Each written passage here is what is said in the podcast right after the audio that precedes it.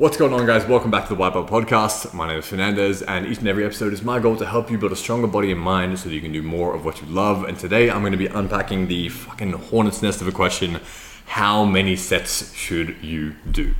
This is a question that I went down the fitness rabbit hole with, probably like a, a you know a several year long internet bender on when I was like earlier in my training career some of you guys might have heard my story before. I trained from basically the ages of 15 to 24 really consistently, really hard, and never managed to feel like I made any progress. I've got before and after photos. I look virtually the same, maybe a little bit chubbier.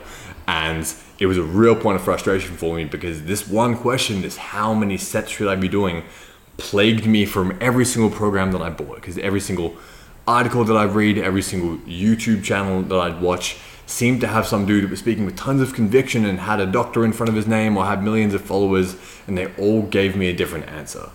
So today, what I want to do is unpack for you why this question is actually a question with no answer, and what kind of follow up questions we can ask instead to get some of the confusion out of the way and start to have some actionable principles and you know kind of guiding yeah, guiding answers that we can use when we start a program or we start want to take responsibility for our fitness you know, maybe want to learn some core skills like a muscle up or a handstand and have confidence that what we're doing in the gym is moving us closer to those goals that we set for ourselves.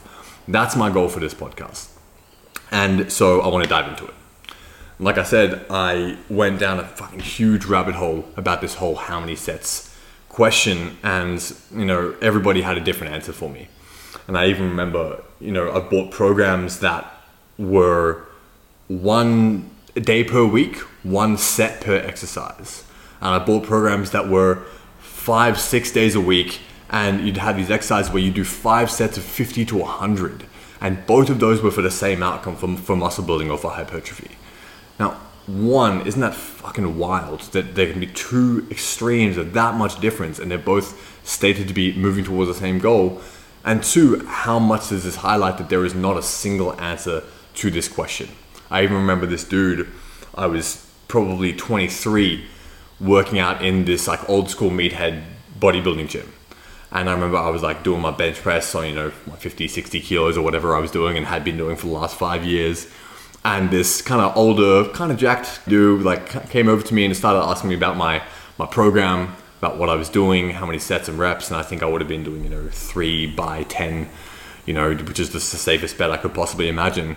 And this dude, without me asking him for any tips, just goes, "No, no, no, bro. If you want, if you, bro, if you want to build a thickness in your chest, bro, you need to do four sets of seven reps, bro. That's what you need to do. Four sets of seven. You see that guy up there? It was like this old bodybuilder dude called Rocco or something like that. Uh, who was like a, he'd won a bodybuilding championship back in the 70s and he's like that's Rocco's routine bro he gave it to me bro four sets of seven reps you want the thickness four sets of seven reps and I remember thinking one, I was like, fucking, I didn't ask this dude. But two, I was like, man, that just sounds so weirdly specific. Like four sets of seven. Like, what happens if I was going to do eight? Would that be worse or six? And I just remember I was just even more confused and kind of distrustworthy of this dude, which was which was a good thing. But what I really want to highlight to you first of all is that there's no answer to this question, and there's a good physiological reason why there's no answer. And it's because of the overload principle. Now, this is basic, basic stuff that you've probably heard before. If you haven't, it's you know, it's a, it's a thing that people talk a lot about. Overload, but it astonishes me as you know, for something as basic as this is, how many people and how many coaches, when they go to write a program or they go to start a program, completely let the shit go out, you know, go by the wayside. So, what is the overload principle? The overload principle basically states that whatever stimulus you give your body, your body will adapt to and that sets a new baseline. So if you want your body to continually adapt over time, you need to increase the strength of that si- that signal, whether it's building strength, building muscle, flexibility, whatever. You need to increase that signal over time in order for your body to continually adapt to it. You need to overload the stimulus. Now there are many ways of doing this. There are many strategies. The most famous one in the West is probably you know you probably heard called progressive overload, but there are other methods of step loading and wave loading and lots of different ways of applying the overload principle to basically make sure that you're continually doing more total work to encourage your body to continually adapt. Now, if we know that's true, okay, we know this, and there's so few things like the overload principle in fitness and in exercise physiology. There's so few fundamental laws or first principles, absolute truths that you can bank on every single day of the week and say that no matter what you do, this rule applies. And the overload principle is one of them, which is why it blows my mind and it frustrates me when I see, you know, like some cookie cutter program that says, okay, cool, you've got this exercise and you've got four sets of seven or what, you know, whatever, you've got Rocco's routine. But whatever you do, whatever number you pick of the amount of sets and reps that you do, is a single moment in time. And we know from the overload principle that the very definition of the way we make progress is to take that single number in time and then to add volume over it. And to add the amount of work, that's intensity, you can add, you can overload in different ways. But we need to add to that number in that given point in time over the course of, let's say, five to 12 weeks in order for our body to continually adapt that stimulus. Otherwise, we'll, we'll just hit that new baseline. We'll keep getting better and better at our fucking four sets of seven reps, and we won't continue building that strength and muscle. Or the amount of progress that we'll make will very rapidly taper off, and that's where you start to run into your plateaus, all of those frustrating kinds of things.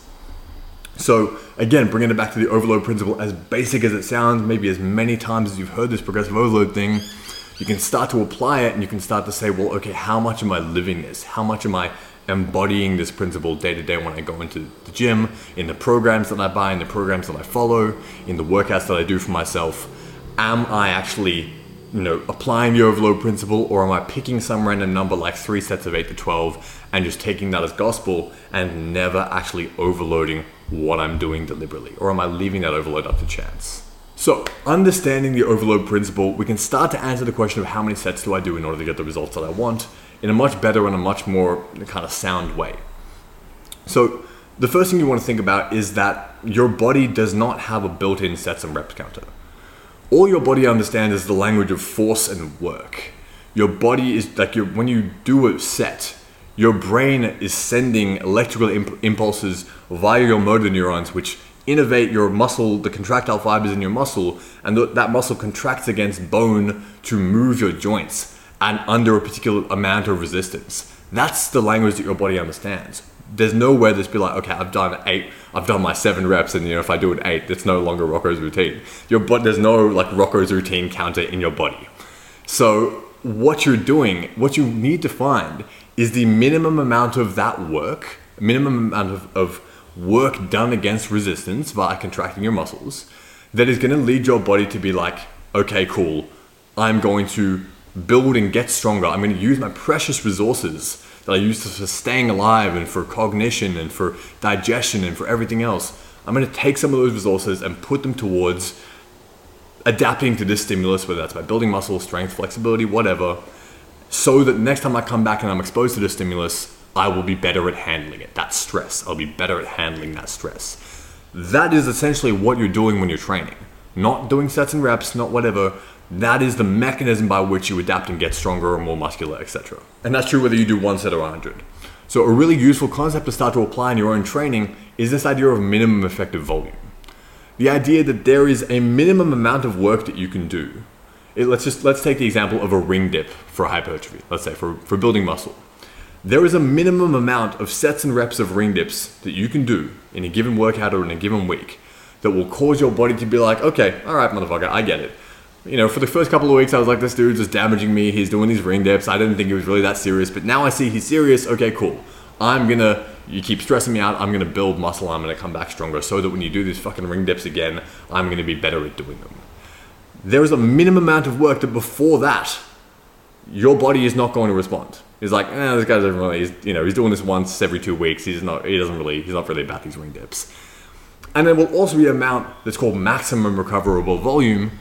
That is after. Let's just say that you do 30 sets in a fucking workout, and you know by set 10 or set 12, arbitrary numbers in that given workout, your body's like, okay, I'm. I get it. There's no more by doing sets, whatever you know, 13 to 30 I didn't actually get any more benefit out of those things. So there's these two landmarks minimum effective volume and maximum recoverable volume. And the idea is that when you start a program, you want to be on your specific minimum effective volume end of things. And then you want to leave room over the course of that program, whether it's 5, 10, 12 weeks, to gradually add volume titrate at that dosage in order to tell your body that it needs to continually adapt more and more and more to the stimulus that you're giving it so that it builds muscle, gets stronger, and does all the things that you want it to do. If you were to start all the way up against the end of your maximum recoverable volume, you've got really nowhere to go, and you're just going to end up accruing more fatigue, and you either won't be able to sustain the same work rate, you will not really be able to do much more volume at any quality, or you'll get injured and you know die eventually. Probably not going to happen, but there you know there theoretically would be an amount of work that you would do that would literally kill you, and this has happened to people. So thing number one that I want you to remember on a program by program basis, the amount of volume that it takes for that specific program that's going to get you the result is less. So start on the lower end. This is also true of your overall trajectory or your overall kind of training age, they call it. If you were newer to exercise, you will need less work in order to make that a significant stimulus, to hit that minimum effective dosage. If you are a, you know, pro athlete or you've been powerlifting since you were fucking three, and you know you go to do a deadlift program, you're going to need a lot more work in order for that to be a significant stimulus than if this was day one and you know you're a 16 year old bright-eyed kid walking in the gym for the first time because you want to impress Sally from math class. So in the beginning of a program, start with less and add more. If you're new to an exercise, if you haven't done your ring dips before, you will need less volume, so start with less and build more. And if you are less experienced in the gym, you generally need less overall and even people who I know who've been training casually for, you know, or even pretty actively for, you know, five years can still make progress with a surprisingly small amount of volume. So it's generally less than you think, especially if you are a natural person, which if you're listening to this, you're definitely a fucking natural person. If you're taking steroids and listening to me, fucking look at me. What are you what are you doing? What are you doing here? Go somewhere else. So the question then becomes how do you find the minimum effective volume? How do I know what that number is for me? because you know with my age and everything like that, it's to be different to the person next to me.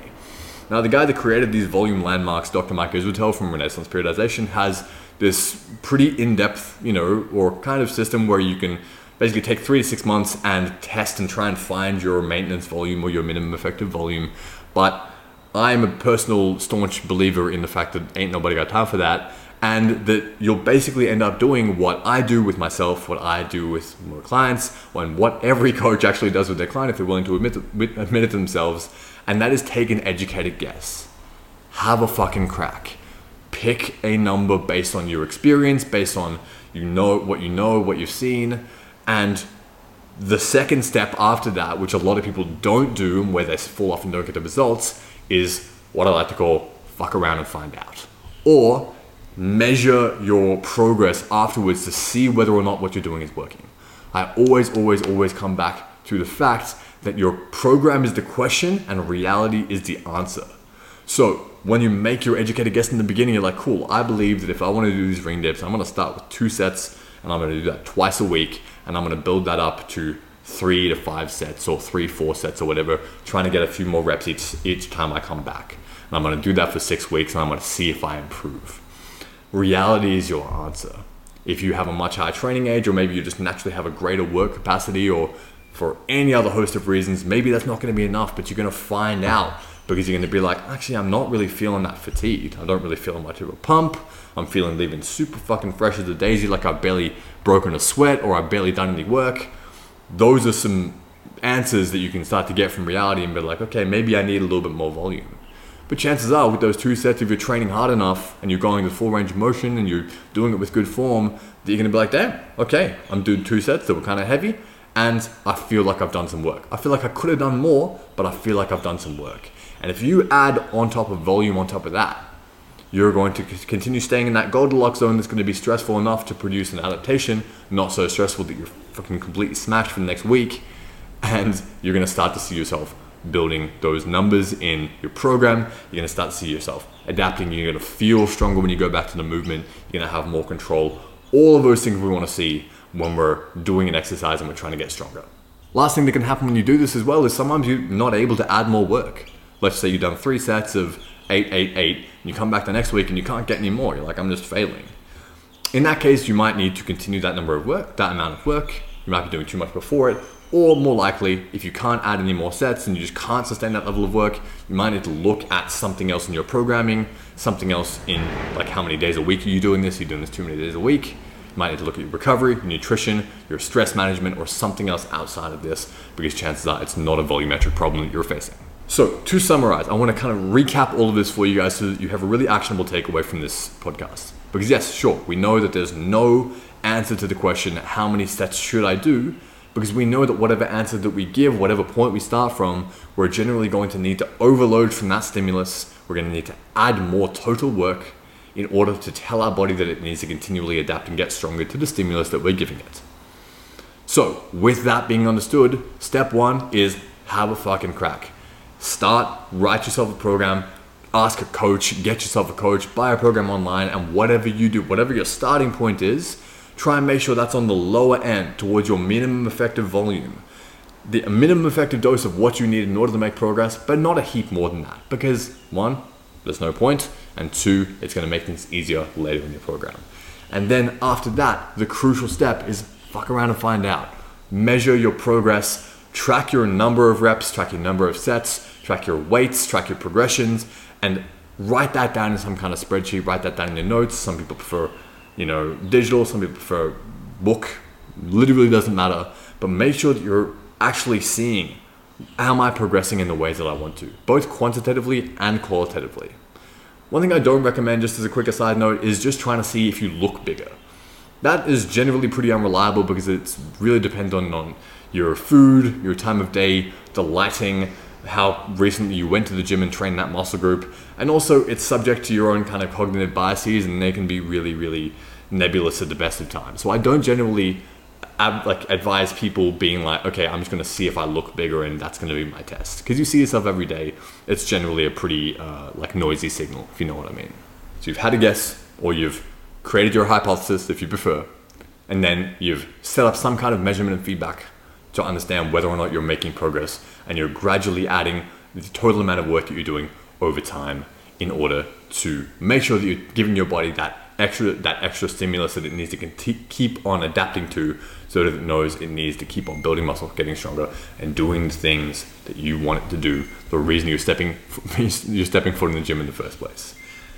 By doing this you can start to answer for yourself how many sets do i need to do and I say this, you know, you, you start to because training and, and the time you spend in the gym is the time you spend working on yourself is a process of self inquiry and is a process of self discovery. When you start to really look at this, you're gonna know more about your body by the time program two than you did at the start of program one.